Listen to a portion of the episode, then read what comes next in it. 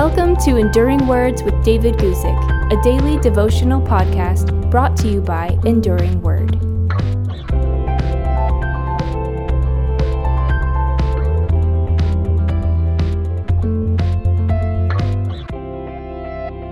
Today I want to read to you from James chapter two, verse twenty, and talk to you about examples of a living faith. Again, I'm going to begin at James chapter two, verse twenty, and read all the way through verse twenty-four, where we read this. But do you want to know, O foolish man, that faith without works is dead?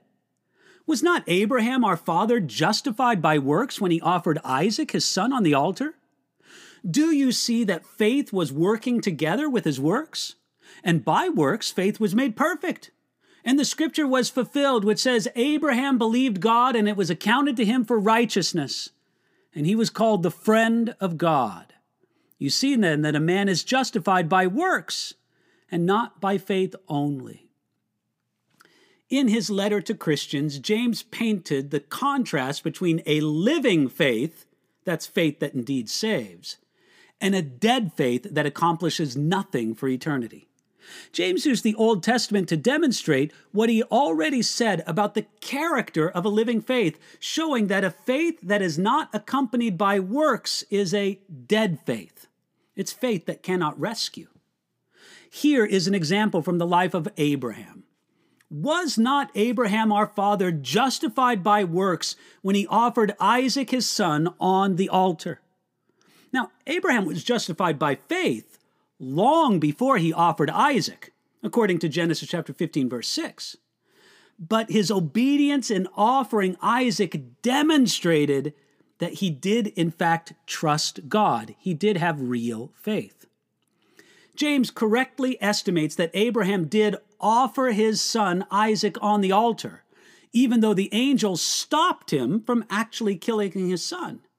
Yet he had offered Isaac, his son, in his firm resolution and intention, and he would have undoubtedly had completed the act if God had not stopped him. Abraham was so complete in his obedience that he counted Isaac as dead and set him on the altar. So we see, as James says, faith was working together with his works, and by works faith was made perfect. Faith and works cooperated perfectly together in Abraham. If he had never believed God, he could have never done the good work of obedience when he was asked to offer Isaac. And as well, his faith was proven true. It was completed. It was made perfect by his obedient works. James then applied this. You see then that a man is justified by works and not by faith only. The faith only that will not justify a man is a faith that is without works, a dead faith. But true faith, living faith, is shown to be true by good works. That will alone justify.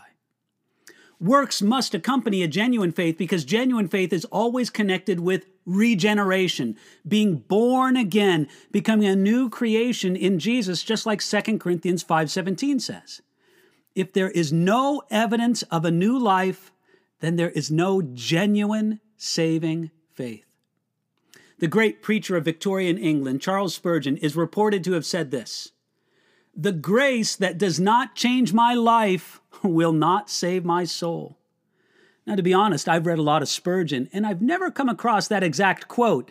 Yet, even if Spurgeon never did say it, the idea is valid.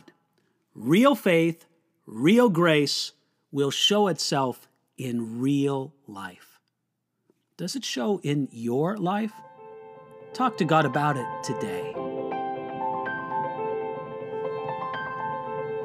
Thanks for listening to Enduring Words with David Guzik. For more information about David's ministry, visit enduring word dot com.